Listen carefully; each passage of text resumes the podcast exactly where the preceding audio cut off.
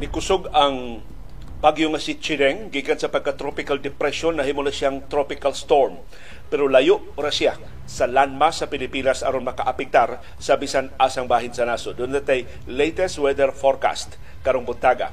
Samtang ni us-us ang presyo sa lana sa merkado sa kalibutan bisan sa paglaslas sa Saudi Arabia sa ilang produksyon sa lana tungod sa kaluya sa kalibutanong ekonomiya. Doon natin dugang detalye anang makapasubo nga balita.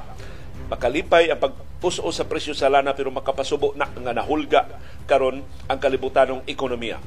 Nagpadayong pag-us-us sa atong bag mga kaso sa COVID-19 sa tibok Pilipinas labi na gyud dinis ato sa Subo o sa Central Visayas.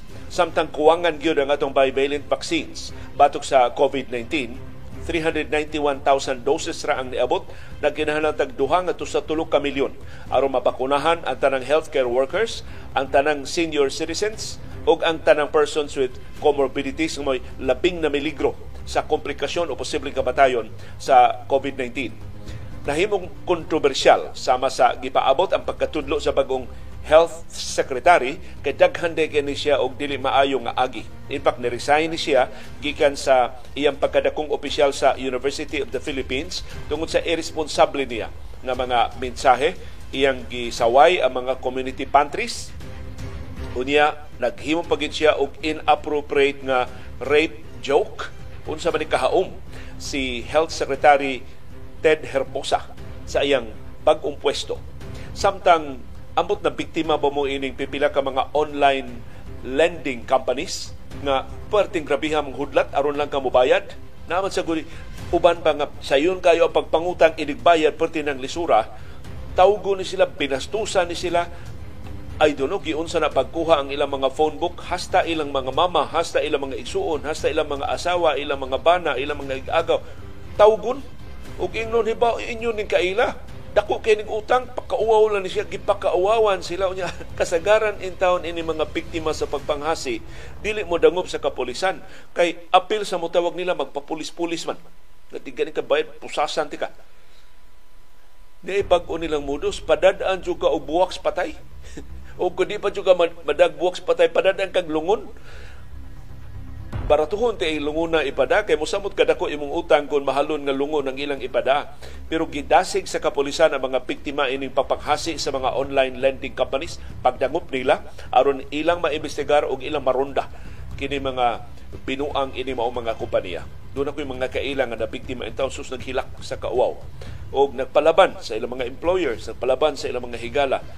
Kung sao na lang ang tambag mao nga i-document ang tanan nga mga pagpanghasi aron nga kon mo basa ka na kaugaso sa barangay, mo basa ka na kaugaso sa kapulisan na kay magamit ng mga ebidensya batok ini mga katugat-tugang pangutang unya dili katarong og pagpaningil.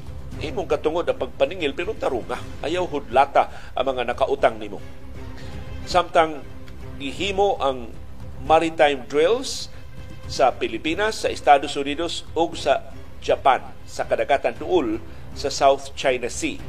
Ang Gilas Pilipinas na porma na gipahibaw sa Samahang Basketball ng Pilipinas ang 21-man pool sa Gilas Pilipinas na appeal of course ang sugwanong higante nga si Junmar Fajardo, na appeal si Kai Soto, na appeal si Jordan Clarkson, na appeal si Justin Brownlee, ang tanang ngilngig nga mga magdudua sa PBA, sa kolehiyo o sa overseas na mga basketball league appeal sa Gilas, Pilipinas.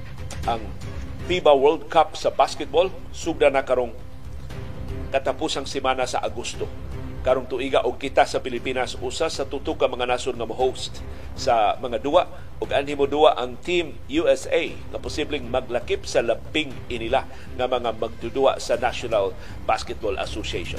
Og sa NBA bispiras paron dili pa karon ang duwa bispiras sa Game 3 sa Denver Nuggets nga manung sa Miami Heat. Ang Heat mo'y host sa Game 3 Kadudahan pa kung makaduwa ba si Tyler Hero sa Game 3 pero kasagaras mga pangagpas Denver Nuggets mo modaog sa Game 3 pero sa pikas nga bahin di na sa sila kakumpiyansa sa Miami Heat. Kay kasagaran guni mga nagpatuo mga eksperto sa basketball ang ilang basahan basihan ang mga numbers Pero ang regular season number sa Miami Heat ilang gidefy diri sa postseason. Tiyaw nang sila iwit sa three-point shooting sa regular season.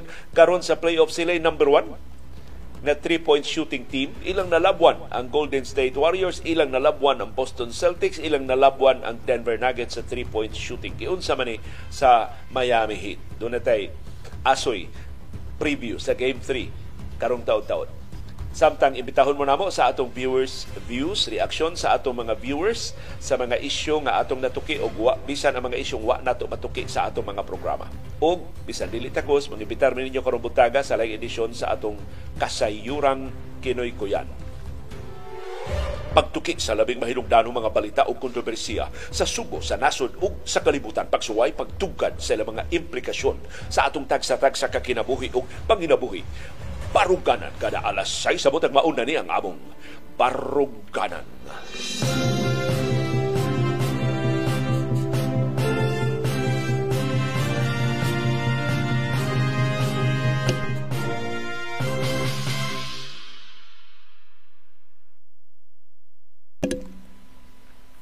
Live gikan sa Bukirang Barangay sa Kasili sa Konsolasyon. Malipayong sa iyo sa buntag ning adlong Miyerkules Subo ka Bisaya ng Mindanao ug tanang kanasuran sa kalibutan nga nakatsamba sa pag-tune in ining atong broadcast. Kumusta ba ang atong kahimtang sa panahon? Init ug alimuot ang tibok adlaw karong adlaw din sa atong syudad ug sa probinsya sa Subo, habagat ug localized thunderstorms mo'y mo patigbabaw. Hain naman ang bagyo nga si Chideng alas 3 ganin ang kadlawon ang sentro sa Chideng nga nahimo ng tropical storm. Kusog na siya gikan sa pagka tropical depression gahapon nahimutang 1,070 kilometers sa east sa southern Luzon. Ang iyang coordinates perti ng taasa, timan 10 degrees north ang atong coordinates diri sa Subo. So reference lang na ana siya sa 14.4 degrees north o 34.1 degrees east. Ang iyang kinakusgan nga hangin 75 kilometers per hour na. 55 kilometers per hour ni kagahapong adlaw. Ang iyang pag-unos Moabot nag 90 kilometros matag oras. So nagkakusog ang nahimo ng tropical storm nga si Chideng o posibleng mamahimo ni siyang hingpit nga bagyo ugma sa Huibig. So magpadayon ni siya pagkusog pero hinay kayo ang iyang pag-irog. Niirog siya sa gikusgon nga 10 kilometros matag oras 10 kilometros ra ang iyang pag-irog padung sa kasadpan, amihanang kasadpan nga bahin sa Pilipinas. So layo na bisag tan-aw ninyo sa mapa layo ra kay siya sa landmass, di siya makaapektar sa nagkalilain sa bisan unsa nga bahin sa ato sa Pilipinas di siya makadugang sa atong kahigayunan sa pag-uwan tungod sa habagat ang atong pag-uwan-uwan nga mabatigan. Di gani siya makapadagko sa bawd kay perting layo ara niya gikan sa atong landmass. So nara siya sa kadagatan sa nagsaoy-saoy sa pagkakaron pero dili siya makaapektar sa bisan asang bahin sa nasod. Pero magkakusog siya sa musulod nga mga adlaw o atong susihon kung makaapektar ba siya finally sa atong kahimtang sa panahon din sa Subo, sa Central Visayas, sa Tibok Visayas, sa Tibok Mindanao, sa Tibok Metro Manila, sa dakong bahin sa Luzon, ang Palawan maoy labing nahudlat karon sa habagat. Apil na ang Kalayaan Islands nga gikaibgan pag-ayo sa China. Ug daghang salamat ni retired pag-asa Visayas Director Oscar Tabada iya tang gihatagan og localized weather forecast sa mosunod nga pito ka adlaw para sa Cebu City o sa Cebu Province. Pinangga kita ni Direktor Tabada ang Subo o ang mga Subuanon. Bisag retirado na siya, padayong nagtukaw. Mato ni Direktor Tabada, ikamat, igmata niya kadlawon, unahon din niya tanaw ang mga mapa sa kahimtang sa panahon. Kita unahon na to Facebook o Instagram o YouTube man dayon. Ang uban mag-TikTok dayon Direktor Tabada ang weather mao iyang gitunan ug kita mo'y beneficiary ining iyang pagtukaw ug pagtuon. Karong adlaw June 7, matud ni Director Tabada, mostly cloudy with light to moderate rains. Hinay lang ang atong pag-uwan, doon natin pagpanugdog o pagpangilat ini kahapon. Sus, kahapon perting grabihas pagpanugdog o pagpangilat. Pero maayo na lang cloud to cloud to cloud. So tuara siya sa ibabaw. Kanang C to G o cloud to ground mo na kuyaw. Kay murag naras imong atok. Murag mga kabayo nga nagdagan sa imong kisami ang perting grabiha sa pagpanugdog o pagpangilat. Ang atong chance of rain karong adlaw 80%. So dako ang kahigayonan sa pag-uwan.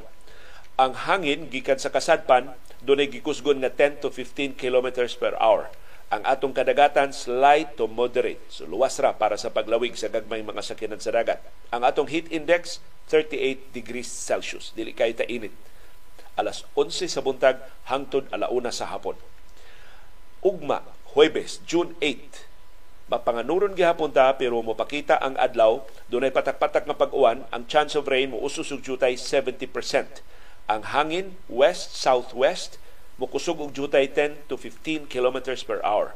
Ang atong kadagatan slight to moderate lang gihapon. Ang atong heat index 38 degrees Celsius alas 11 sa buntag hangtod alas 3 ugma sa hapon. Inig ka Biyernes, Sabado ug Domingo, June 9, 10 ug 11. Mapanganuron gihapon ta pero dunay sunny intervals. Patak-patak gihapon ang atong pag-uwan. Menos na ang kahigayonan 50% na lang ang kahigayonan sa pag-uwan. Sugod Biyernes, Sabado ug Domingo. Ang hangin southwest habagat mas mukusog na 15 to 30 kilometers per hour. Ang atong coastal waters moderate so mas dagko ng bawod pero luwas gihapon sa dagmay gagmay nga mga sakyanan sa dagat ang atong heat index pabilin nga 38 degrees Celsius alas 12 sa udto hangtod sa alas 3 sa hapon Sunod lunes, June 12, sus, holiday ra man niya kay Independence Day ni. Nya nasumpay man sa weekend so dili ni ibalhin ni Presidente Ferdinand Marcos Jr.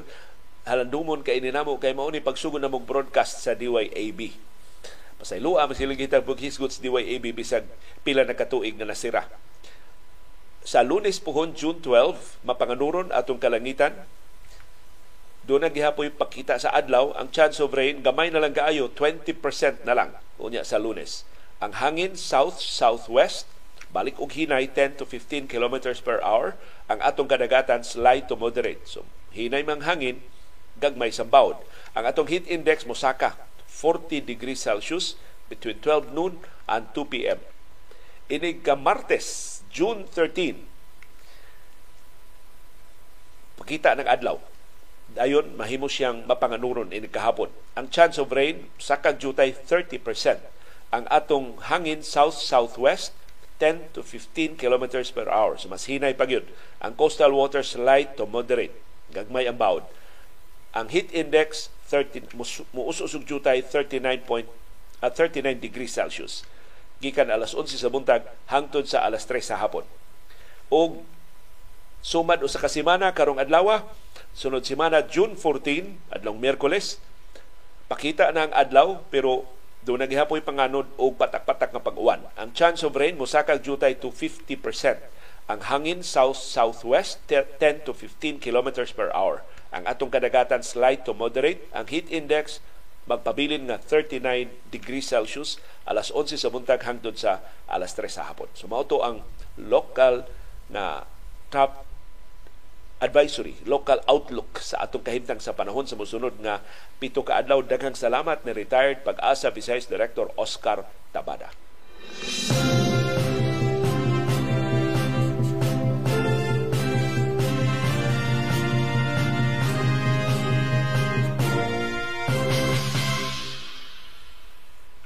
us-us ang presyo sa lana sa merkado sa kalibutan. Maunay maayong balita. Andi may balita tungod sa kaluya sa kalibutanong ekonomiya. Nilumpayat unta to ang presyo sa lana diyang gipahibaw sa Saudi Arabia nga laslasa na sab nila og dugang usak ka milyon ang ilang inadlaw nga produksyon. Pero ang impact, ang epekto, ang implikasyon sa pahibaw sa Saudi natabunan sa maseryoso nga balita nga perting luyaha sa kalibutanong ekonomiya. In fact, ang Germany, gihulagway nga nag-recession na. Hagsa na yun ang ekonomiya sa Germany. O ang Germany mo labing dako gamhanang ekonomiya sa tibok Europa. So kung ang labing dakong ekonomiya na luya na, unsa pagkaha ang mas gagmay nga mga ekonomiya.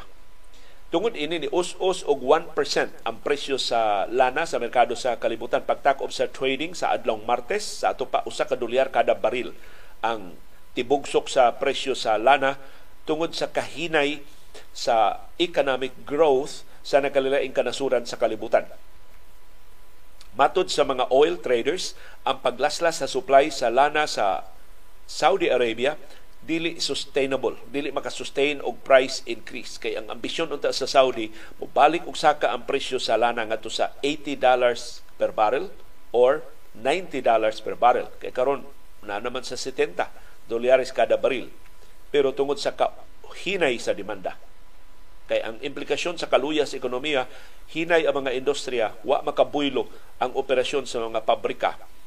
Ug mauna nga dili taas ang konsumo sa lana. Plus, gawa sa Saudi Arabia, ang ubang kanasuran nga sakop sa Organization of Petroleum Exporting Countries di mulaslas sa ilang produksyon.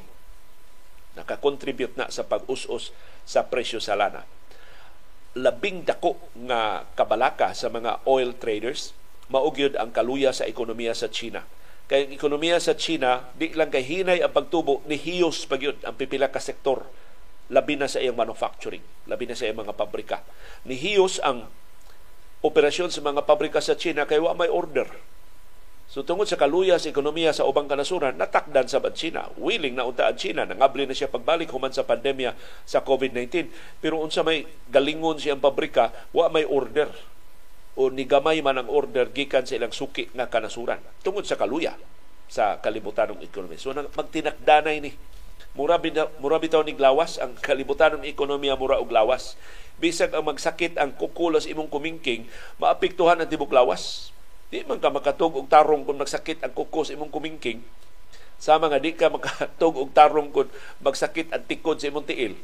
Maapiktuhan ang tibuok kalibutanong ekonomiya labi na kung dagko nga mga players maoy maapektuhan. O karon ang duhagyod kalabing dagko nga mga ekonomiya maoy apektado gawa sa China na may ikaduhang labing dako ang Estados Unidos apektado sa ug karon ang Europa mo'y labing dako nga economic cluster sa tibuok kalibutan.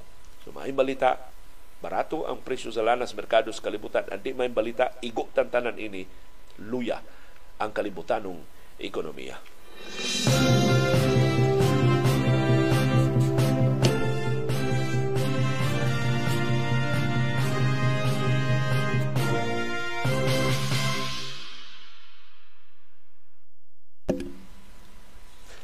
Kumusta man ang atong bag-o mga kaso sa COVID-19 gipahibaw sa Central Office sa Department of Health, wa na tang kaabot og 1,000 atong bag-o mga kaso, in fact less than 700 ang bag-o mga kaso nga report sa Central Office sa DOH gahapong adlaw sa tibok Pilipinas 676 na lang ang atong new cases. Pero dunay lima kapatay sa COVID-19 ang atong active cases ni Hughes ngadto sa 12,431 mao ni ang mga pasyente nga naa sa atong mga ospital ug isolation facilities sa nakalilay mga rehiyon o mga probinsya o mga syudad o mga lungsod sa Pilipinas. Ang atong nationwide positivity rate padayong ni us-us 17.2% na lang. So nagkahinay ang tinagdanay pero padayon tang maningkamot mapaubsan pa ang atong bag mga kaso sa COVID-19. Ang Metro Manila mao top notcher sa bag mga kaso niabot og 171 ang ilang bag mga kaso sa National Capital Region gahapong adlaw. Ang projection sa Octa Research Group mosaka og jutay atong bag-o mga kaso karong adlaw between 900 and 1,000 karong Hunyo 7, 2023. Nga by the way, mo ika 158 ka adlaw karong tuiga. Kumusta atong bag-o mga kaso dinhi sa Subo ug Central Visayas pertin lang gamaya. 18 na lang ang atong bag-o mga kaso sa tibok Central Visayas. Of course, ang mayoriya ni sa Cebu Province 13 ang sa Cebu Province, lima sa probinsya sa Bohol. So ang Cebu Province ug ang Bohol na lang mo'y dunay bag-o mga kaso sa COVID-19. Why bag-ong kaso ang Negros Oriental, why bag-ong kaso ang Siquijor, Cebu City, why bag-ong kaso Mandawi City, why bag-ong kaso Lapu-Lapu City, why bag-ong kaso. Kumusta atong active cases sa tibok rehiyon? 451 na lang. So less than 500 ang atong mga pasyente nga naa sa atong mga ospital ug isolation facilities sa Sugbo, sa Bohol, sa Negros Oriental ug Siquijor. Ang kinadaghanan og active cases ang Cebu Province pero good news less than 200 na lang, niabot na lang 193 ang active cases sa Cebu Province. Sa Bohol, siya ikaduhang labing daghang active cases, dunay 127. Ikatulo ang Negros Oriental, dunay 103. Ikaapat ang Siquijor, dunay 13 ka active cases. Questionable ni ang active cases sa Cebu City, Mandawi City o Lapu-Lapu City nagpabiling na po kapinas buwan. So binuang na ni sa Department of Health. Ambot kinsa sa ato mga viewers doon mga higala sa Department of Health Paligsultihi sila Director Bernadas, si, assist, si Regional Director Bernadas, si Assistant Regional Director Mangkaw, murag First Lady man ni Dr. Peter Mangkaw, ang atong ikaduhang labing taas nga opisyal sa Department of Health. Pukawa sila, murag nakatug ang ilang mga trabahante nga nagman sa ilang database nganong wa man ni ma-update sud na sa usa ka buwan ug tulo ka adlaw nga wa ma-update kini mga kaso nagpabiling zero new cases o nagpabiling nalansang way ayo-ayo ang ilang active cases na po sa Cebu City tulo sa Lapu-Lapu City koreksyon tulo sa Mandawi City duha sa Lapu-Lapu City pero Di lang una ta mo kumpiyansa. Di ta mo tangtang sa tong face mask sa crowded areas. Di ta mo appeal sa wa kinahanglan ng mga tapok-tapok ug tabang tag badlong sa mga kiat-kiat.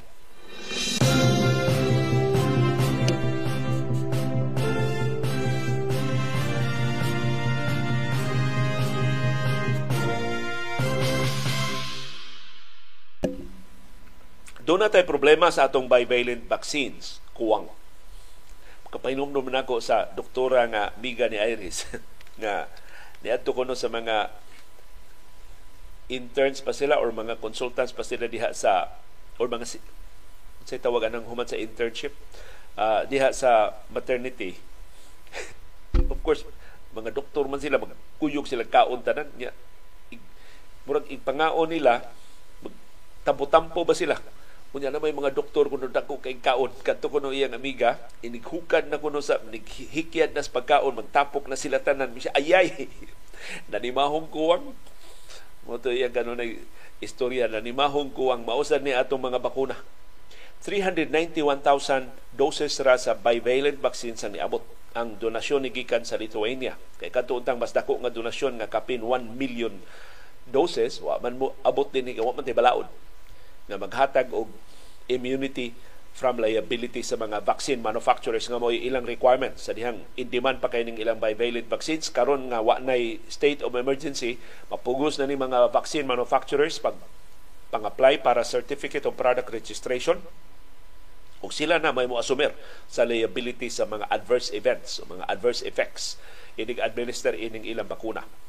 Matod sa mga health experts din sa Pilipinas, nagkinahanglan og duha ngadto sa tulo ka milyon ka doses sa bivalent COVID-19 vaccines. Aron kapanalipdan ang labing vulnerable nga populasyon. Kadto ning mga senior citizens na paindarong sa isinta pataas ang mga masakiton. Dunay mga sakit sa baga dunay mga sakit sa kasing-kasing dunay cancer. Luya na ang ilang immune system. Sila labing mamiligro sa komplikasyon sa COVID-19 ug of course ang atong mga doktor atong mga nurses ug uban nato nga mga healthcare workers Matod sa infectious disease expert na si Dr. Rontjin Solante, opisyal ni sa Department of Health, ang 391,000 doses sa bivalent vaccines na nadawat sa Pilipinas gikan sa Lithuanian government dili pa igo pagproteher sa mga healthcare workers o sa mga senior citizens. So kinilang unang duha ka sektor maoy i-prioritize pa ining nihit kaayo nga bivalent vaccines Mato ni Solante ang bivalent vaccines importante kaayo sa paghatag og proteksyon gikan sa COVID-19 kay ang formulation sa bivalent vaccines naglakip sa original nga kagaw sa COVID-19 ug ang mga variants nga BA.2 ug BA.5. So mangutan na mo niya XBB.1.16 naman bag-o naman ning mga sub-variants wa ni man, wa man ni maabti ining bivalent vaccine. So saan pagka-epektibo ini? Mato ni Dr. Solante, ang BA.2 ug ang BA.5 mao'y mga ginikanan ining bag-o nga mga sub-variants. So kung maigo ang mga ginikanan, maigo sa kini mga sub-variants.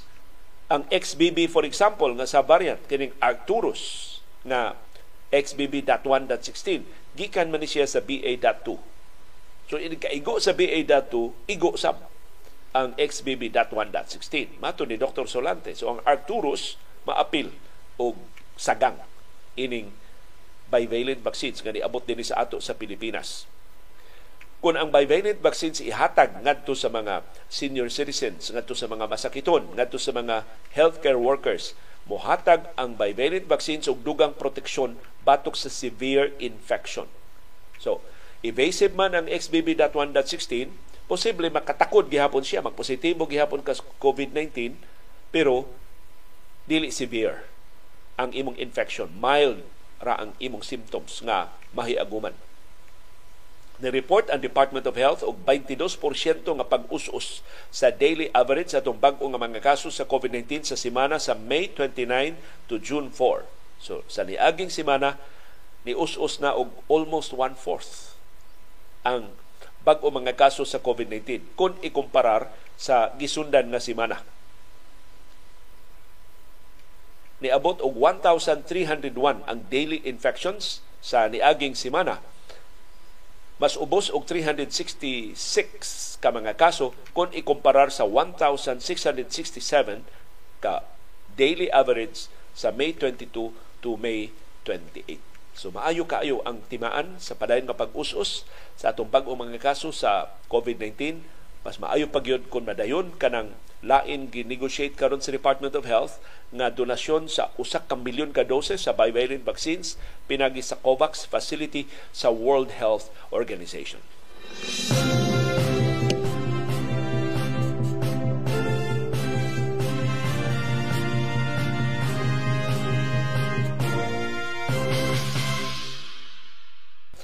So ang saad ni Secretary Erbosa mao nga iyang ipatuman ang Universal Healthcare Law ug maayo kay ning iyang maong pasalig ni Dr. Herbosa nga mapatuman ang Universal Healthcare Law kay ubos sa balaod tanang mga Pilipinon bisag unsay ilang edad bisag unsay ilang kita maduna sila trabaho uwa maka-avail sa mga serbisyo sa Universal Healthcare Law.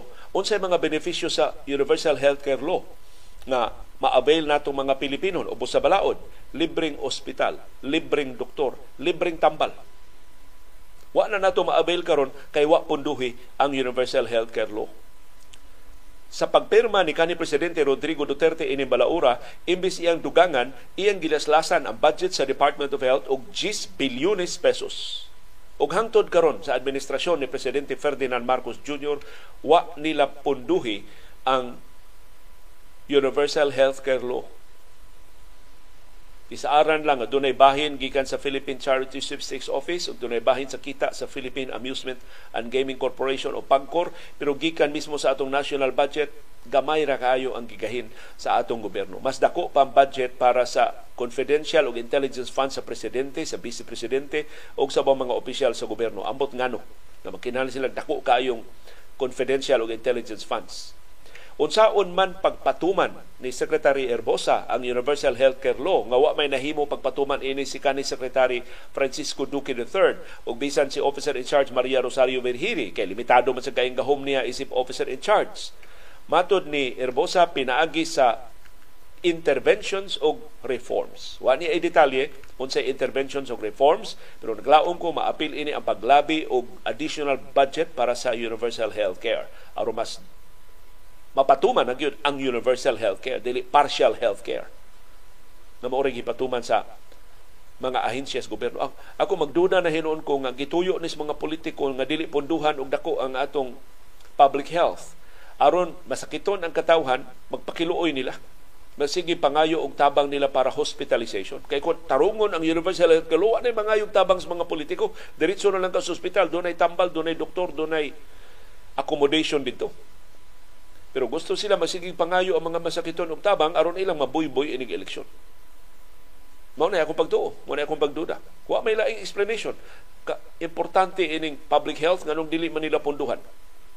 Ang bagong presidente sa Philippine College of Physicians, PCP, nga si Dr. Ronjen Solante, doon sugyot nga ni Erbosa nga sa pagpatuman sa Universal Healthcare Law, i-upgrade pag-apil ang mga hospitals gobyerno nga level 1 ug level 2 up to level 3 aron updated ang ilang supplies ug sa samang higayon makakuha sila og dugang mga doktor, makakuha sila og dugang mga kahimanan aron nga inighingpit nagpatuman sa Universal Healthcare Law, maserbisyuhan na ang tanan. Kini si Herbosa na himong Health Undersecretary 2010 to 2015 atol sa administrasyon ni anhing presidente Noynoy Aquino. Pero nataktak ni siya sa pwesto tungod atong kaso sa usak ka ospital ilang gitukod sa Ilocos. Nga wa magkadimao ang bidding. Pero ay usa sa mga silot adto perpetual disqualification from holding public office. Pero nakahupot naman ning katungdanan sa Herbosa panahon Duterte o karon sa panahon ni Marcos posible na libkas ang maong silot niya o naabsulto siya sa kasong administratiba nga gipasaka batok niya. Nahimo sab siyang Executive Vice President sa University of the Philippines from 2017 to 2021 pero ni-resign sab ni tungod sa iyang kontrobersiya na atong tukion karon taon-taon. Nahimo sab siyang Special Medical Advisor sa National Task Force Against COVID-19 sa panahon ni kanhi Presidente Rodrigo Duterte. Isip trauma surgeon kini si Dr. Erbosa mo ipangu sa Trauma Division sa Philippine General Hospital, PGH.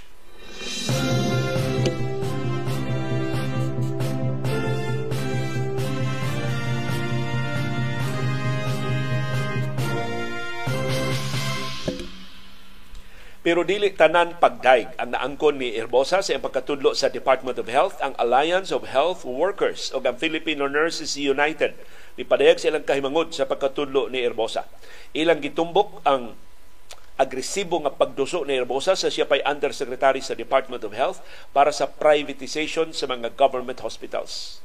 Matod ining grupo sa Alliance of Health Workers o Filipino Nurses United, naranasan at nakasama natin siya sa panahon ni Secretary Ona bilang undersecretary na siya yung namumuno para isa pribado yung mga pampublikong ospital.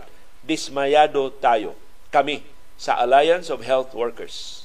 Matod sa nasunong presidente nga si Robert Mendoza. Hinumduman sab sa mga grupo sa mga healthcare workers ang kontrobersyal nga tweet ni Herbosa sa height sa pandemic katong nagpasiugda itaw mga community pantries kay gipanggutom ang mga tao ni tweet siya nga ang ayang hatagan og mga benepisyo ang mga healthcare workers pero dili iapil ang mga naprotesta batok sa gobyerno. So, ani, questionable sa ni Serbosa.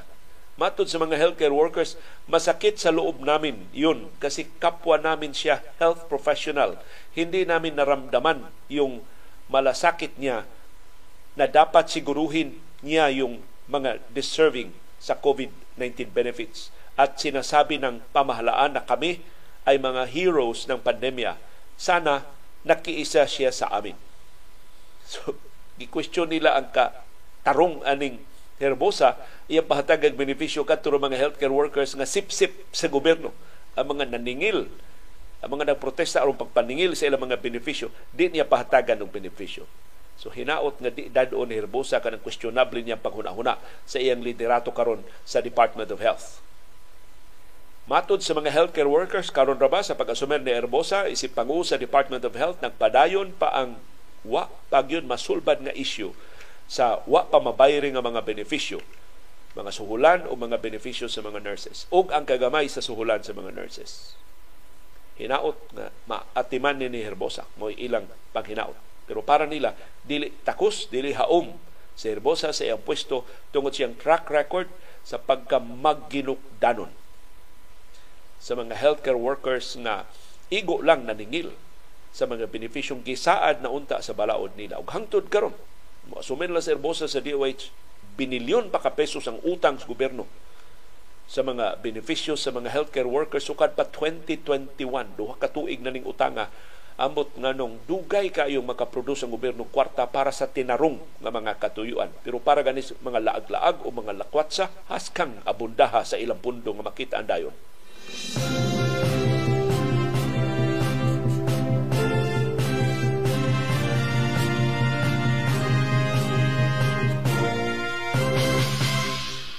Doon na pagilaing kontrobersiya si Health Secretary Ted Herbosa ning 2021 sa height sa pandemya sa COVID-19. Siya mo'y Executive Vice President sa University of the Philippines ni atong higayuna. Nataktak na siya sa Department of Health tungod atong iyang kasong kriminal o administratiba sa pag gipasangin lang sila sa buhatan sa ombudsman dunay gipaboran sa subasta pagtukod og ospital sa modernization sa ospital sa Ilocos. April 25, 2021 nipahibaw si Dr. Herbosa sa iyang resignasyon isip Executive Vice President, ikaduhang labing taas nga opisyal sa University of the Philippines. Una, Nangayo siya og pasaylo. Dayon ni file siya og leave of absence. Finally, ni-resign na siya gikan sa iyang katungdanan. Unsa may iyang atraso? Nganong nauwaw man siya, nangayo man siya pasaylo, ni, ni, ni leave man siya, ni-resign eventually. Tungod adtong iyang tweet sa height sa pandemya sa COVID-19, daghan kay mga gipanggutom sa mga community pantries. Iyang gipasangilan nga mga komunista ang nagpasiugda sa community pantries. No? Questionable gini iya pangunahuna ining Erbosa. Niya taga UP ni ha. Niya taga UP ang kasagaran nagpasiugda sa community pantry. Iyang gitawag ng mga komunista. Unya, daghan man kay nagpaluyo adtong community pantries, usas nagpaluyo ang actress nga si Angel Locsin. Kato si Angel Locsin, wa man toy tihik-tihik og tabang, na malit siya daghan kay mga pagkaon, pwerte daghan naglinya siyang community pantry. Na wa man ma coordinate ni Luxin og tarong sa kapulisan ug sa mga barangay sa Quezon City nag stampede dunay namatay. But tiguang ra bang lalaki mo'y namatay? Gutom itawon tiya dito. Na apil og linya dito sa community pantry na datugan pag stampede na namatay. Sige buhat ni Dr. Herbosa ni tweet siya. Death by community pantry I told you so. Siguro pag miris eh namatyan mo diha sa community pantry kay mga komunista mo dagko.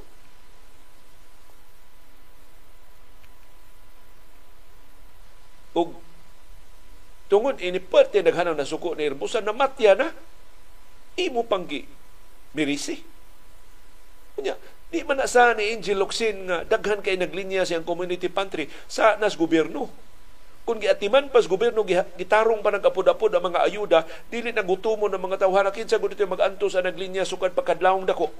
Maglinya na para libre nga pagkaon sa mga community pantries.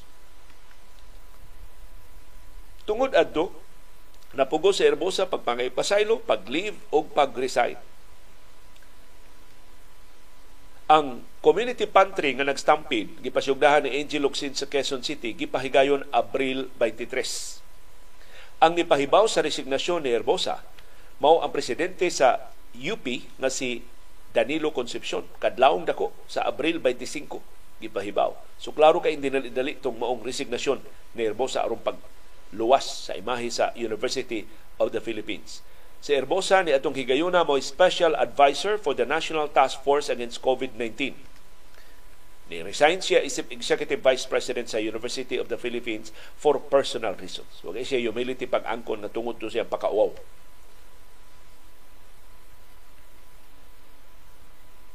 Ang namatay mao ang 67 anyos nga si Rolando de la Cruz. Mato ni Herbosa, it may have sounded like a criticism but was ill-judged when many are facing hardships and being helped by this kind-hearted souls. So mga community pantries nga gitawag ng mga komunista, kind-hearted souls na pag-apologize niya. Pero wa mada siyang ulog-ulog, gisaway siya pag-ayog, gisaway ang UP, mao hinungdan nga napugo siya sa pag-resign. Pipila ka mga sakop sa university community ni auhag sa UP pagtaktak niya gikan sa katungdanan. Kay iya sang gired tag ang nagpasiugda gyud sa community pantry kay hinumdum pa mo sa organizer gyud sa labing unang community pantry si Ana Patricia Nun iyang gitawag nga kapatring. So iyang gipasangilan nga komunista. Unya, lain pag yung pakauaw ining Erbosa o kini magpakita ba nimo sa iyang state of mind unsa ni og manguros tandaan siyang himuon sa Department of Health Adtong October 9 sa 2020, sa height sa nis pandemya, si Erbosa ni share og screenshot sa usa ka anecdote sa amahan og sa amahan nga ni tuki uban siyang anak sa rape, romance og marriage. so mura, ba kuno giedukar sa papa ang anak unsay kalainan sa pagpanlugos, sa romansa og sa kaminyoon. Matod sa amahan, ang kalainan anang tulo ang sinina aragyod. In rape, sa lugos, imong gision ang sinina. Sa romance, imong tangtangon ang sinina. Sa kaminion, ikay mo laba sa sinina. Mo na iyang joke. Gisaway siya pag-ayo, gisayunan, gisayunan ka. Anang imong rape joke. So ni na, ni apologize na sab si Hermosa og ni Saad mo undergo og gender sensitivity seminar.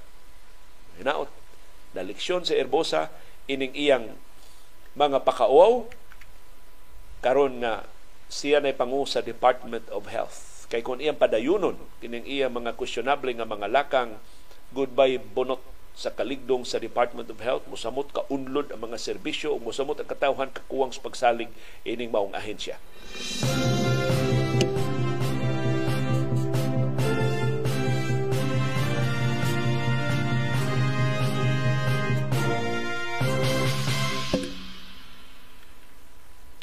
Hangtod karon wa pa di mapada sa Malacañang bisan aprobado na ang Maharlika Investment Fund Bill. Unsay rason gikurhian pa ang mga sayo. Sus.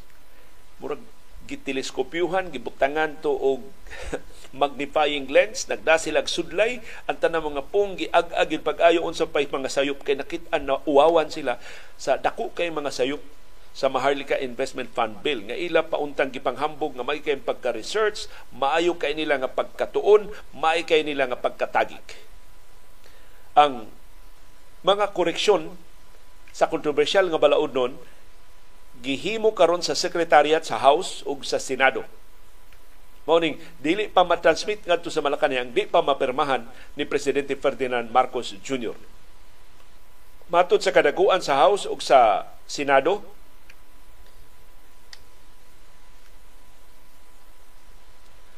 wa pa matransmit ang enrolled copy sa Maharlika Investment Fund Bill. Kay ila pang gi-perfect ang amendments. Tan awara ibis buang ko na lang sila nga ilang gikoreksyonan ang sayop. Ang ila kunong gihimo is perfecting amendments. Kay daghan ko nung kausaban nga wa pa ma-apply sa balaod. Di nga inyo magi-aprobahan wa pa man ka na matarong sa pagsuwat kini ding enrolled bill mao na ni ang final version sa balaod nun. So ilan na sang gidistinguish nga kadto dili pa to mo'y final version. Dili pa to ang enrolled bill. Amo pang gikoreksyonan para mahimo na gid siya nga enrolled bill unya mauna ni ang i-certify sa House ug sa Senado una i-transmit ngadto sa Malacañang. Kilahanglan pa kunog certification as correct sa Secretary of the Senate o sa Secretary General sa House of Representatives. Ug una pa kuno permahan nilang Senate President Mig Subiri o ni House Speaker Martin Romualdez. Palusot na lang ning ila. Aron pagtabon sa ilang kasaypanan. So wa pa kuno'y enrolled bill kay ang Secretariat nag-rectify pa sa mga typographical errors. So ila ra yung gihimo nga mga typo kadtong maong kasaypanan. Apil atong sections duha ka sections nga naghatag og managlahi nga prescription periods sa kalapasan sa balaod. Ang third reading copy sa Maharlika Bill nga gihatag sa opisina ni Senador Mark Villar, kinsa mao'y principal author sa balaod nun, dunay duha ka sections sa prescriptive period sa offenses ubos sa balaod. Ang usa nagtakda og 10-year period, ang laing provision nagtakda og 20-year period. Na si Villar na maoy gibasol mga senador aning sayupa ni suwat ni Senate President Mig Subiri. Ug mao na ang iyang katinawan. Mato ni Villar, ang final version should reflect the plenary proceedings. So unsa kuno gisulti sa plenaryo, mao matuman ini maong balaod nun. Mato ni Villar, considering that during the deliberations of the period of amendments, the sponsor conveyed the committee's firm position that they are firm with a 10-year prescription, so there's no way that you can have 20-year or another provision that is not aligned with the sponsor's position. so ningon na si Villar, ayaw ninyo basaha unsay nasuwat diha, paminawa unsay akong gisulti atol sa plenary deliberation. Ang basihan sa balaod, unsay nasuwat sa balaod? Dili unsay gisulti atol sa deliberasyon. Kay ang gisuwat sa balaod reflection lang sa gisulti atol sa deliberasyon. Ang kuna na lang nga nasayop mo, nagduka na mo kay alas 2:30 na kadlaw ni ninyo giaprobahan, gidali-dali mangun ninyo ni balaod nuna. Munang sa iyang bahin si Senador Chis Escudero na ingon makurhian lang kanang maong kasaypanan pinagi sa joint resolution sa House ug sa Senado. Dili na mahimong koreksyonan lang sa sekretariat. Pero si Senate Majority Leader Joel Villanueva ni insister makurhian ni kay wa pa may enrolled bill. So ang enrolled bill ko no di na makurhian pero wa pa man nila ma-finalize, wa pa man ganin mapirmahi sa Secretariat, sa House ug sa Senado, wa pa mapirmahi sa Senate President ug sa House Speaker. So mahimo ra gyud nga koreksyonan. Mato ni Villanueva, that's the main reason why the bills will have to go through the Senate Secretariat and the House of Representatives Secretary General to look into it before it is sent to the palace as an enrolled bill.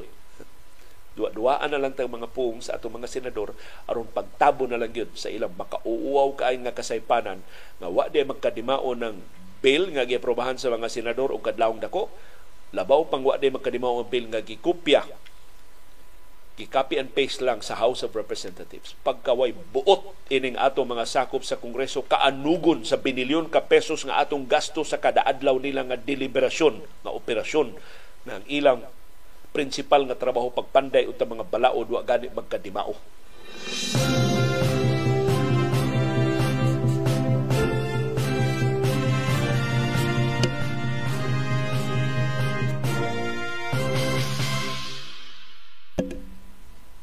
Nakasuway na ba mo og pangutang online?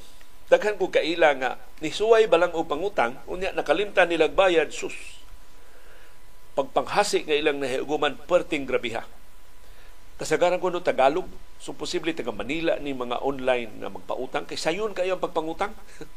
Online. Pero ang pag, pagpaningil perting lisura. O perting grabiha sa pagpanghasi tawgon ko no sila hulgaon sila nga patayin ka namin gagahasain ka namin. Kasi gagasain. Luguson. Luguson ka namo. Kung babae mo oy di makabayad sa utang. Na ay magpapulis-pulis.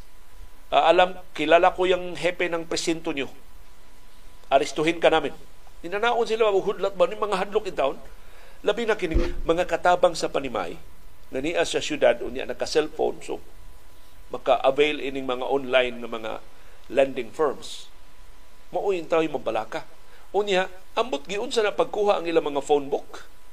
Makuha ang ilang mga contacts. So, posible diha na sa ilang Facebook na account Nakuha ang ilang mga contacts, nakuha ang mga telephone numbers sa ilang mga contacts, gitawag ang ilang mga employers, gitawag ilang mga igsuon, gitawag ilang mga ginikan, naguul in town, day, nagunsa mga kadisyon na gitawagan mamig Tagalog, day, gihudlat mamig din wa ka kabayad sa imong utang. So, perting problema ha ining mga pagpanghasi nga gihimo sa mga online firms. Ug giklaro sa Bangko Sentral ng Pilipinas ug sa Securities and Exchange Commission kalapasan ni sa balaod ang ilang gihimo nga pagpanghasi. Yes, mahimo silang maningil sa utang. Ila nakatungod ang pagpaningil sa utang, pero dili pagkapinan og hudlat. Dili ipaagi og bastos nga mga pagpanghulga. Primero, basto, binastusan sila og text. Sunod, tawgon sila. Unya, mag-usab sila og SIM, tawgon man tong ilang mga paryente, kay tuwa man ang mga numero. Mauwawan sila intawong kapil.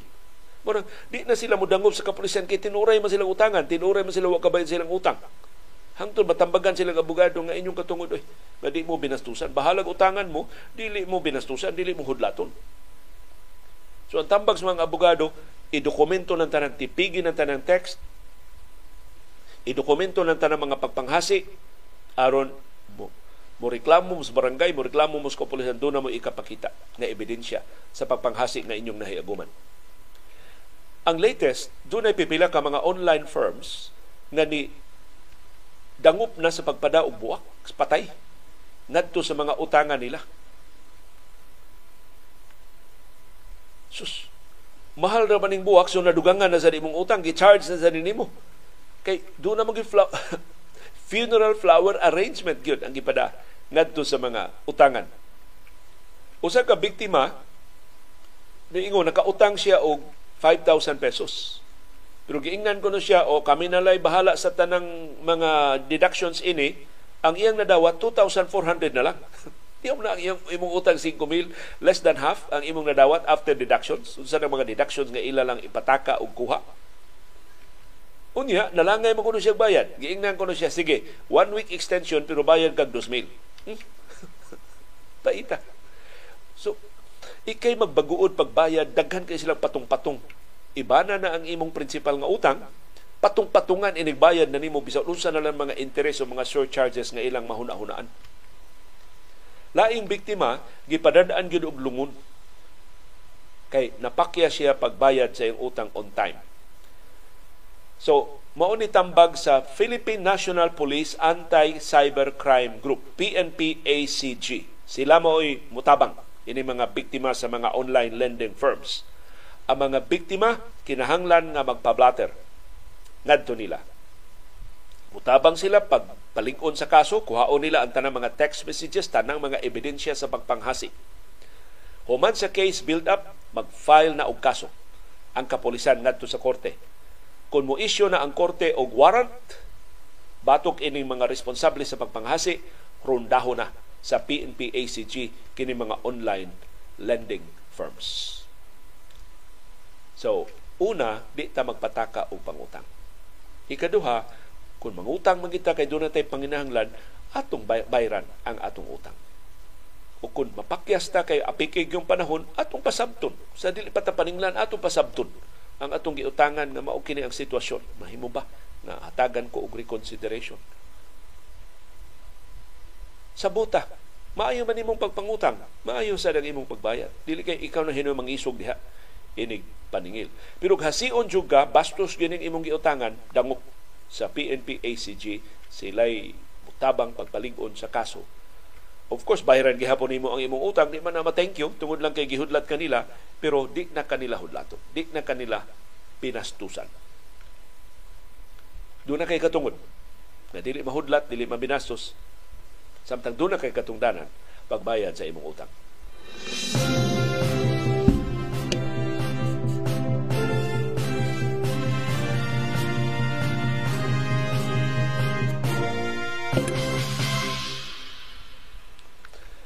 O kining maong segment mahimo sang atong i-dedicate ngadto sa People's Republic of China. Ang Coast Guard sa Pilipinas, sa Estados Unidos ug sa Japan ni pahigayon og law enforcement drills sa kadagatan duol sa South China Sea nga giangkon sa China. Ang maritime drills nagsentro sa senaryo nga naglambigit og pagdakop og usa ka barko nga dunay weapon of mass destruction So gilingig kay senaryo kanang kanang barkuha do na armas atong dakpon ato ng ilugon. Ang barko diha gipalutaw sa kadagatan sa Bataan, uh, Peninsula.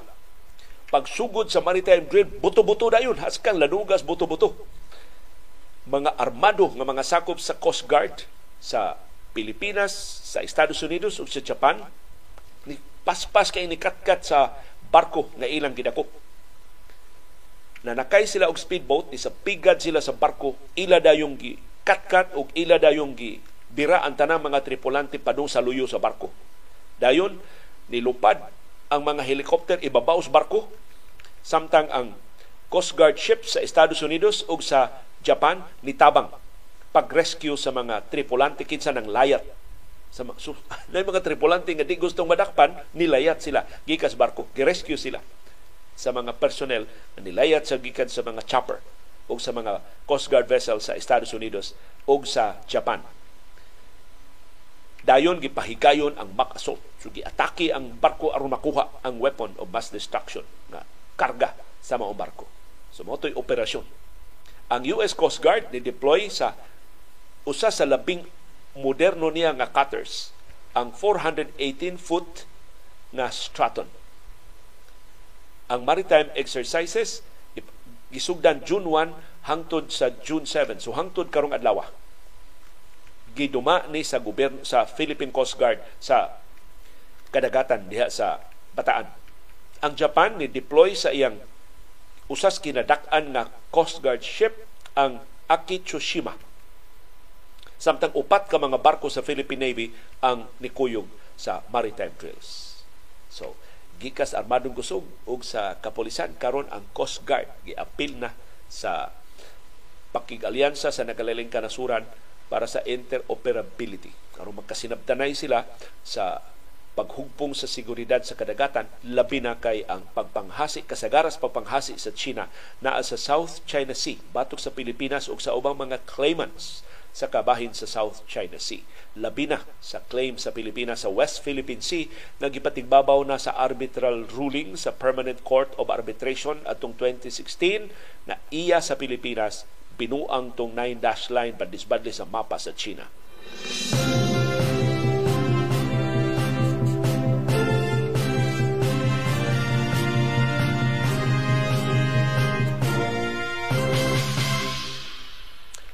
Si Pope Francis ni duaw og ospital sa Roma para sa medical check-up kagahapong adlaw. Pero gischedule na among check-up. So dili ito nga dunay emergency ang Santo Papa nagpa-ospital siya. Giplano na among check-up pag susi lang sa kahimtang siyang baga sa kahimtang sa umambahin sa iyang lawas.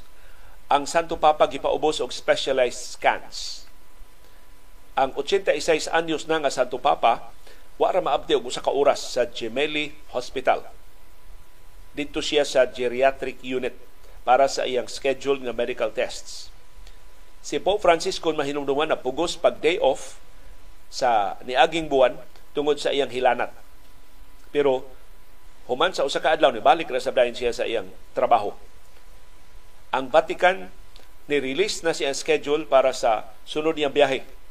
So, lingko na panglawas sa Santo Papa kay mo biyahe gud sa gawas sa Roma. Tambong siya sa World Youth Day sa Lisbon. August 2 hangtod sa August 6. So, tandugo na intaw ang kahimtang ni Pope Francis ug niangkon siya dunay mga adlaw sakit kay iyang tuhod, dunay sa mga adlaw nga dili kayo sakit. Dunay mga adlaw nga makalakaw pa siya, dunay mga adlaw nga magkinahanglan siya og wheelchair. So, niingon si Pope Francis nga iya na lang bantayan gyud ang iyang kahimsog, mutuman siya sa mga tambag sa mga doktor iyang ibanan ang iyang schedule kung dili na madasa iyang lawas aron padayon siya nga maka atiman sa mas dagko niya nga mga gibuhaton namely ang padayon, niya nga pagpangu sa binilyon ka mga katoliko sa tibuok kalibutan.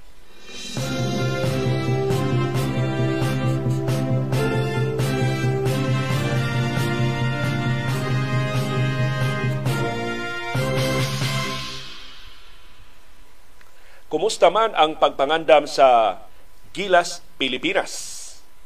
Gipagawas na sa Samahang Basketball ng Pilipinas, SBP, ang 21-man pool sa Gilas, Pilipinas. Og naapil silang Jordan Clarkson, ang Filipino-American nga gwardya sa Utah Jazz sa National Basketball Association. Naapil ang bagong naturalized player nga si Justin Brownlee nga Filipino citizen na karon ug naapil ang laing naturalized player nga si Angie Kwame Matod sa Samahang Basketball ng Pilipinas, ang national team mo reconvene sa dili madugay aron pagpalambo na sa ilang preparasyon sa World Cup. Na-appeal sa 21-man pool sa Gilas, Pilipinas ang mga veterano sa Philippine Basketball Association o ang mga overseas-based na mga players. Appeal sab si Kai Soto kansang schedule posibleng problema kay mo appeal siya sa Summer League sa mga team sa National Basketball Association human siya ni perma og contract extension uban sa Hiroshima Dragonflies sa B-League.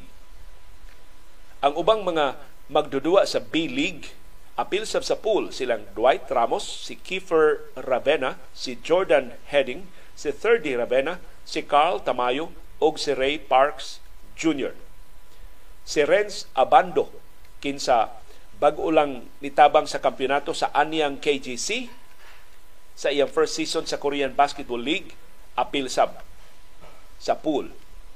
Uban sa sentro sa University of Toledo na si AJ Edu.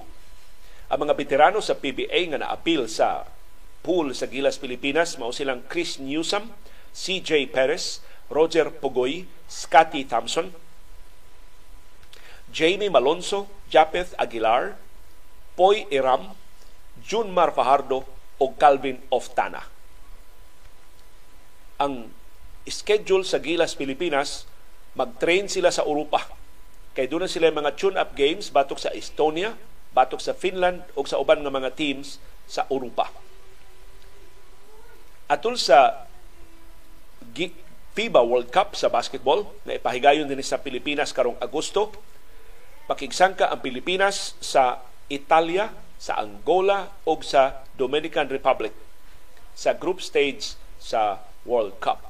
O kita na nga pil, na pil din nata ini mao mga team sa nangagi, hinaot karon mas taas ang atong pangandam, mas healthy ang atong mga magdudua. Si Junmar Fajardo i-evaluate sa mga doktor sa musunod nga mga adlaw o posibleng hatagan ang clearance pagduwa, pagtabang sa Gilas Pilipinas. So good luck sa atong Gilas Pilipinas o good luck sa atong pag-host sa FIBA World Cup sugod karong Agosto 25 karong tuiga.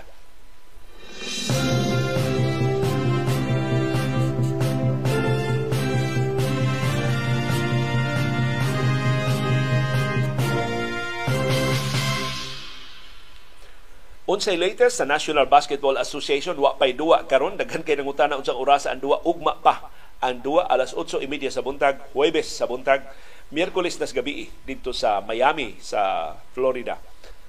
Ang gwardya sa Miami Heat nga si Tyler Hero ni apil na og practice pero pagsusi sa mga doktor sakit pagyud ang iyang kamot. So posible game time decision na ni paduwaon ba siya sa game 3 o dili ang ilang gani untang paningkamot makaduwa na siya sa game 2 pero di pa gid mada. Ang kamot ni Tyler Hero. Dako kay siya ikatabang kung makaduwa na siya para sa Miami Heat. Kitakda siya mo appeal og full contact workout pero magsige pa o siyang reklamo nga sakit pa ang iyang kamot. Pero NBA Finals manguni. So ang tanang mga players doon na nagagmay mga sakit duwa daro gid gihapon bisan pa kay mo ni katapusan nilang last chance kung mapildi sila sa NBA Finals, sunutuig pa sila. Mga ambisyon nga maka-finals pag-usap. So, wa pa'y klaro hantod karon unsay status ni Tyler Hero para sa Game 3 sa Denver Nuggets ug sa Miami Heat. Tabla ang series 1-1. Pero kasagaras mga pangagpas Nuggets mo mo daog sa Game 3. Nga naman, kay ang Miami Heat kuno why offensive firepower nga maka-outscore sa Denver Nuggets. Pero ang Miami talagsaon nagsigi sila kasud sa ilang three-point shooting.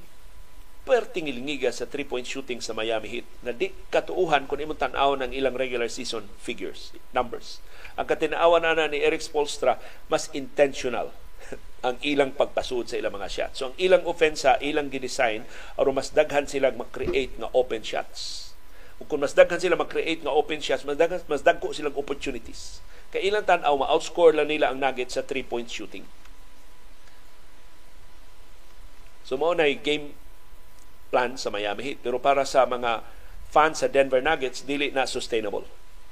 Mulurang ra na ang three-point shooting sa Miami ug ma-outscore gid sila sa Denver Nuggets. So mahitabo kuno na karong game 3. Pangagpasab sa mga fans sa Denver nga si Nikola Jokic o si Jamal Murray makabuhi na makabalik na sa ilang naandang forma sa game 3.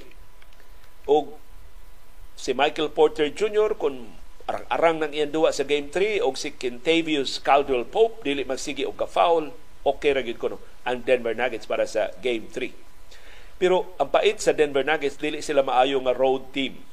Daghan kay silang pildi sa ilang mga road games. Pero naigo man kuno sila sa baba. Namama man kuno sila adtong game pagkapildi nila sa game 2 sumura kuno nig wake up call para sa Denver Nuggets. Sa pikas nga bahin unsa may alas sa Miami Heat. Silang Jamal Murray, Michael Porter Jr. ug si Quintavious Caldwell Pope mao ni ang mga sinaligan nga mga pangabaga ni Nikola Jokic.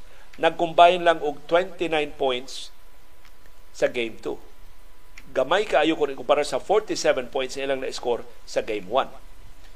Napu ra ilang napasud sa ilang 27 shots sa pikas nga bahin, ang Miami Heat nakapasod og 48% sa ilang 3-point shot sa Game 2. Ug mao na labing dakong rason nganong nidaog ang Miami. Atong gi-credit ang ilang depensa, atong gi-credit ang ilang kaaktibo pero ang ilang 3-point shooting mo ay nakapadaog sa Miami Heat. Labaw ang Miami og 18 points sa 3-point shooting batok sa Denver Nuggets. So unsa may gihimo sa Miami? Nipili ang Miami unsa ilang hilo matod sa mga basketball experts, ang hilos Miami si Nikola Jokic. So pilian na ninyo, Nikola Jokic as scorer o Nikola Jokic as facilitator.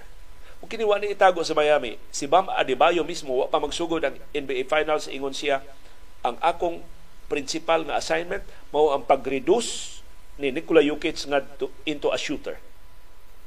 Kay mas peligro si, Nico, si Nikola Jokic is a facilitator. Gisulti na ni Bam Adebayo o gituma na sa Miami sa ilang game plan. So sa game 2, ilang gi tugutan si single coverage sa ilang gihatag ni Nikola Jokic. Wa nila tuguti si Nikola Jokic makascore pero kay usara may gordya ang Jokic. So, perti man niya taasa, perti man niya nakuha, idarok-darok ra niyang bola. Mutuwa siya mag-gordya, nakahimo siya og 41 points. So atol sa game 2, determinado ang Miami og single cover para ni Nikola Jokic determinado sila nga nagpabilin sa ilang gigwardyahan nga mga shooters. O lain nilang nabantayan si Aaron Gordon. Kay kini si Aaron Gordon maay kay mukat ug mao na siya pasahan dayon ni Nikola Jokic. So, tungod ana, pagwardya nila sa ubang mga magdudua sa ilang pagkandado ni Aaron Gordon, way kapasahan si Nikola Jokic. Mutong man sila ay kapasahan, i-shoot na lang niya bola. Iya ang tanang salida. Napildi ang Denver Nuggets. Sa unang possession pa lang sa game 2, si Nikola Jokic nakabuhi. Siya ay nagda sa bola. Si Kevin Love, iyang maagian, imis mo babag si Kevin Love, gipasagdan siya ni Kevin Love, gisigihan ni Kevin Love og gwardya si Aaron Gordon. Kay kung mak kay baos Kevin Love nga kung makabuhi si Aaron Gordon, siya pasahan ni Nikola Jokic sa bola ug masayon ang pagdunk ni Aaron Gordon siguro ang ilang two points. Tuod man, napugos si Nikola, wa man si kapasanik, napugos si Nikola Jokic pag-drive, si Piat. Wa siya makapasud sa iyang bola. Pero dili ni mo hingpit magardyahan si Nikola Jokic. Sa mga di ni mo hingpit masiliuhan ang iyang mga passing lanes. Doon ay mga higayon makabuhi gyud ang mga shooters sa Denver Nuggets, doon ay mga higayon na makakita yung kapasahan si Nikola Jokic. Pero, wa may 100% nga depensa So sa mga higayon nga nakabuhi si Aaron Gordon, ah, pasok ang Miami. Pero balik gihapon ng Miami sa sulong na duwa. Single coverage gihapon, di sila matintal sa pag-double ni Nikola Jokic. So sa kasagaran sa bahin sa Game 2, ang Miami determinado sa ilang single coverage ni Nikola Jokic. Bahala na kung pila ka puntos ang iyang ma-score. Sa laing duwa si Jukic ni drive sa tunga-tunga sa korte, si Max Strauss mahimong tang mubabag niya ni palayo hino ni Jukic og ni paduol sa iyang gigwadyahan nga si Porter. Kay si Porter nakaposisyon na sa three-point line. Nasuwa kapasa si Nikola Jukic. Pero nakadarok siya sa bola. Usa na naman iyang gwardya, mahimo ni darukon ang bola. Pero dos puntos sa iyang nahimo, dili three points gikan uta ni Porter. Si Jimmy Butler, di sa mutabang pagwardya ni Nikola Jokic, iyang gigwardyahan ang mga corner shooters. So, mauna ang gibuhat sa Miami Heat. Ilang gisakripisyo ang pagwardya ni Nikola Jokic is scorer aron pagselyo sa iyang mga passing lanes. Aron ma-reduce siya ngadto sa pagka-shooter o dili siya mahimong facilitator. Ang laing mahimo sa Miami Heat anang maong strategy.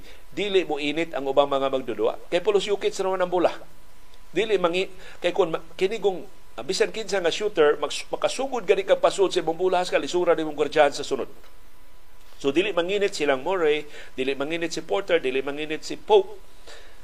Bugnaw kayo gabot sa fourth quarter butalo. Mo tong daghang kay sipyat ang mga bisang nakabuhi na Mori sa fourth quarter, wa siya kapasud sa three-point shot nga makatabla unta sa score o maka resulta unta sa overtime sa duwa. So mura og nagpili ang Miami unsay hilo nga ilang makuha og ilang gipili ang hilo nga si Jokic scorer dili facilitator og naabsulto sila sa game 2. Now of course, dunay adjustments nga himuon ang Denver Nuggets sa game 3 unsay daganan sa Miami Heat. So human sa game 2 si Nikola Jokic doon na tinuoy 41 points pero upat ra ka assists og lima ka turnover. So labos tanan daog ang Miami Heat. Nanong daghan magkaipasa si Nikola Jokic sa regular season o bisan atol sa playoffs kay ang Denver Nuggets daghan kay shooters. Timan ay kanang imong pasa, iphon ra na nga assist kung ma-convert na og punto sa imong basahan. So daghan kay shooters ang Denver Nuggets. Unya, kining yun ilang instinctive nga cutter nga si Aaron Gordon usa na sa mga alas sa Denver Nuggets. Mao nang tan-awa si Aaron Gordon kadaduhan gid ako mahimo kapuso na sa Miami Heat aron dili siya kapasahan ni Nikola Jokic. So in theory, mahimo ra gyud nga imong siliyuhan ang passing lanes ni Nikola Jokic pero sa aktual nga implementasyon lisod kaayo na nga ipatuman. Posible dunay adjustments unsaon paglibre si Nikola Jokic aron mahibalik siya pagka facilitator unsaon pagdisenyo ang ilang placement sa korte aron nga ma-open ang ilang mga shooters o manginit sila sa pagsugod pa lang sa duwa aron nga malubong na nila ang Miami ug di na makaapas sa kasagaran ari ang Miami mo arangkada sa fourth quarter. Of course, kung dili tarungon sab sa Miami ilang depensa ni Jokic, mahimong mag 50 puntos si Nikola Jokic o mapildi ang Miami Heat. So magpili lang ka sa asa kang bahina magpakulata ni Nikola Jokic and hopefully doon pa kay lahutay aron nga ikay katapusan makasukmag o maka-knockout dayon tapos sa duwa.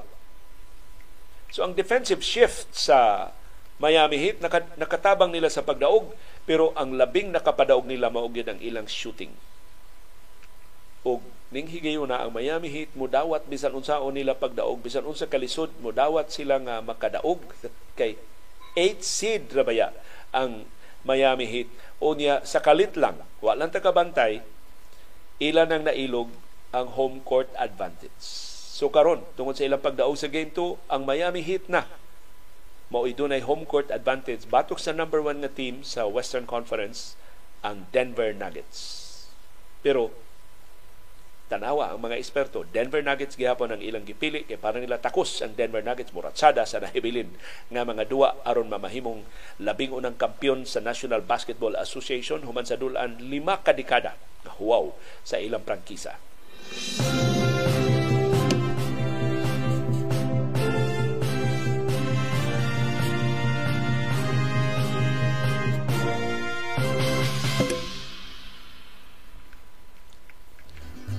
Daghang salamat yung aktibo nga pagsuporta o pagtabang sa atong mga programa. Ani ang atong viewers views. Ang reaksyon sa atong mga viewers sa mga isyu nga atong natuki o bisan sa mga isyu nga wa nato matuki sa atong mga programa. Si Froline Telepangko Quezon Doha. Duha niingon tinuod baya ng gisulti ni Presidente Marcos ni BBM na ang Pilipinas mo'y kinapaspasan? Kinapaspasan ni dako ang utang tungod sa sige niyang laag wa pud taon na siya gabai oy. Mo ni reaksyon ni Froline sa panghambog ni Presidente Ferdinand Marcos Jr. atol siyang diskurso din ni Subo at tagabantay ini nga ang ekonomiya sa Pilipinas mo'y kinapaspasan og tubo sa tibuok kalibutan. Now, of course, gidebunk dayon sa Vera Files.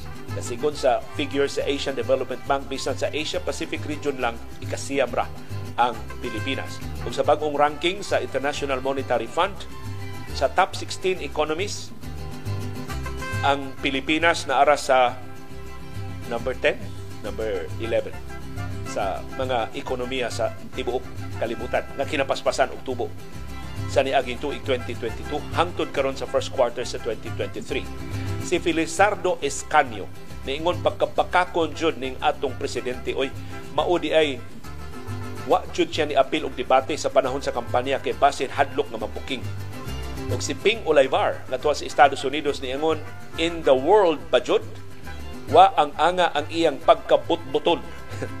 Si Papa June niingon unsao naman ni si Marcos Jr. arang na lamang yun pagkabutbuton arang na lang yun pagkabakakon. Si Bekin Cachero niingon ang bunga dili jud na mahagbong og layo sa punuan. Sa sunod ni sunod na, na si BBM sa mga binuhatan sa iyang mga ginikanan Og si Agnes Modesta sa Baldan, niingon na minaw siya kagabi samtang nangutaw.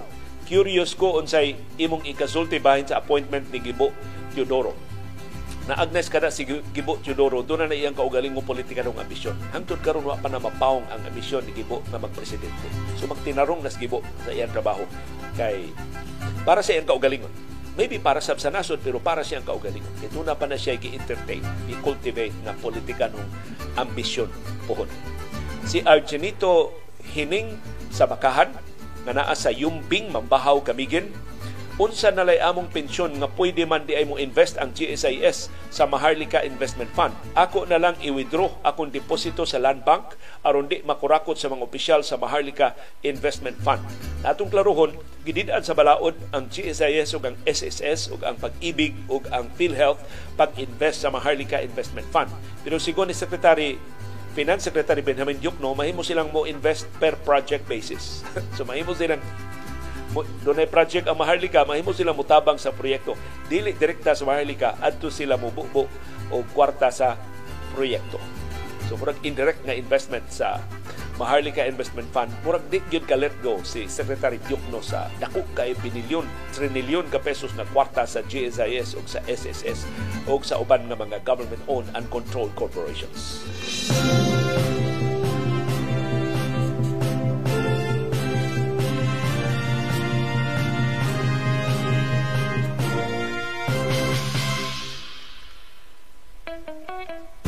Dunay daghang matang sa kasayuran. Dunay kasayuran pinadaylang, dali rang mahibawan. Dunay sa kasayuran gitaguan, hilumluman, angayang kuy-kuyon sa katawhan.